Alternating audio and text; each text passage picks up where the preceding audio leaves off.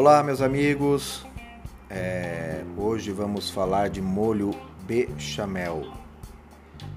E para falar do molho bechamel, nós temos que iniciar falando do RU, R-O-U-X, que seria um agente espessante, o que dá a, a, ao molho aquela cremosidade. Para fazer um roux, nós temos que ter 50% de gordura e 50% de amido, manteiga e farinha de trigo. Então essa base mais importante, eu acho que para a gastronomia seria o bechamel. E o roux não serve só para o bechamel. Quiser engrossar um molho de carne, um molho de frutos do mar, você vai ter que usar o roux. Então, assim, é, um, é uma arma que a gente tem que ter na nossa cozinha. O roux é simplesmente você aquecer a panela, colocar a farinha e a manteiga ao mesmo tempo e ir mexendo até formar uma pasta. Essa pasta você tira a quantidade que você deseja para engrossar o seu molho e com o fouet, aquele batedor, você vai conseguir espessar seu molho. Só que o roux tem variações, que seria o roux branco, o roux amarelo, o roux escuro e o roux negro. O que a gente mais usa é o branco, que você tem que deixar poucos minutos, ele não pode começar a escurecer. É... Aí você vai pegar o amarelo, que você vai deixar tostar mais um pouco. O ru branco, você vai até 3 minutos, tá ótimo. Para um ru amarelo, você deixa mais uns 5 minutos. E assim por diante. Quanto mais o, a farinha e a manteiga vão ficando escuros, mais ele vai ter aquela coloração e o sabor alterado ele fica mais escuro e cada vez mais vai pegando uma, uma, um gosto de amêndoas, avelãs. O que difere? Ele pode alterar no sabor do seu molho. Então, um, becha, um bechamel com roux negro, escuro, seu, vai alterar no seu bechamel. Mas dependendo do prato, do molho, um, talvez um caldo de carne, você vai ter que usar o roux escuro ou o negro, né? Vamos, feito essa base, você reserva, deixa quietinho guardado e vamos começar a fazer o molho bechamel. O bechamel básico que eu vou passar para vocês, uma receita é, universal aí, né? Não tem muito que a gente inventar. Ah, o chefe tem um bechamel dele, um bechamel. Não, é isso já é histórico. E é claro, depois você pode dar uma variação, mas a base é a mesma. Eu vou passar uma receitinha para vocês aí, para a gente fazer com um litro de leite. Para fazer um litro de leite integral, com um litro de leite integral, você vai separar 100 gramas do roux branco. No caso, vamos usar o roux branco. Vamos colocar meia cebola. Você vai pegar uma cebola, cortá-la ao meio, colocar cravo da Índia e folha de louro. Então coloque dois cravos da Índia e uma folha de louro. Então você coloca a folha de louro, espeta o cravo da Índia e tira a casca.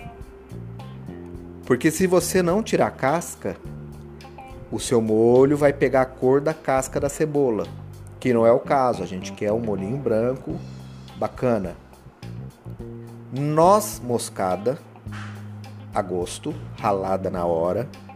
Então também é um detalhe que o bechamel tem sim que ter noz moscada, sal e pimenta do reino moída na hora.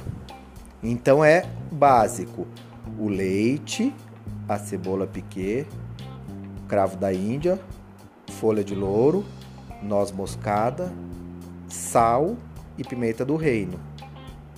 Não se preocupe muito sal, porque o, o sal você vai finalizar depois. Então vai, vamos lá. Pegou a panela, coloca no fogo, não precisa fogo alto. Joga o seu roux branco, ele vai começar a, a começar a queimar novamente. Vai jogando aos poucos o leite. Só que aí é o, o detalhe importante, você vai jogando e vai mexendo com o seu fouet joga leite e mexe. Você vai ver que a mistura do roux vai absorver seu leite e não vai formar grumo. Se você não mexer, vai formar grumo. Então você tem que ir mexendo e colocando leite, colocando leite, vai colocando até vai ficar mais ou menos meio litro de leite. Aí você adiciona a cebola piquê e vai mexendo, vai mexendo você vai perceber que os grumos vão sumindo e o seu molho branco vai ganhando uma textura aveludada, que é o que a gente quer. Geralmente eu deixo meia hora o bechamel cozinhando. Depois que você colocou esse meio litro de leite, coloca, vai colocando mais até dar esse um litro de leite que você quer. Vai mexendo, vai mexendo corrige com sal, pimenta do reino e as noz moscada e continua mexendo. Você vai ver que o seu bechamel já está numa consistência boa. Se você achar que ele está grosso, é só adicionar mais leite. Tem quem coe e tem quem não coe. Eu às vezes coo, às vezes não coo. Aqui no restaurante a gente não tem muito tempo para ficar coando, como a gente faz um processo bem bacana e já está muito acostumado, não vamos coar. Deixa rolar, ele fica lisinho. E o importante é você controlar também o fogo. Não pode ferver, senão ele vai queimar no fundo da panela.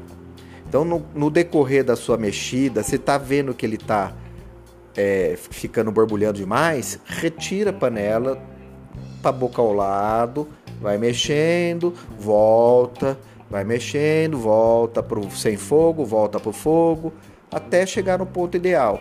Acabou. Teu bechamel tá pronto. Retira, coloca aí num bol com tampa, coloca na geladeira e vai usando. A tendência é que quando você for usar novamente, ele tá mais grosso. Aí você retira a quantidade que você quer, coloca numa panela, adiciona mais leite. Então é um molho que rende legal. É um molho que você pode usar. Aí o que que você vai usar? Num estrogonofe, numa massa com molho branco, qualquer um molho de creme de milho. Aí aí sim entra a sua parte chefe, a parte que você vai é, criar é um molho branco, presunto parma ervilha, cogumelo.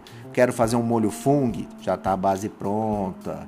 Quero fazer um creme de espinafre, já está essa base pronta. Um molho alfredo, já tem essa base pronta.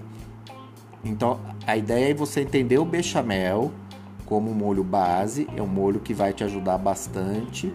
E você pode congelar, pode guardar na geladeira e vai, eu tenho certeza que você vai usar bastante. Eu aqui no restaurante uso demais.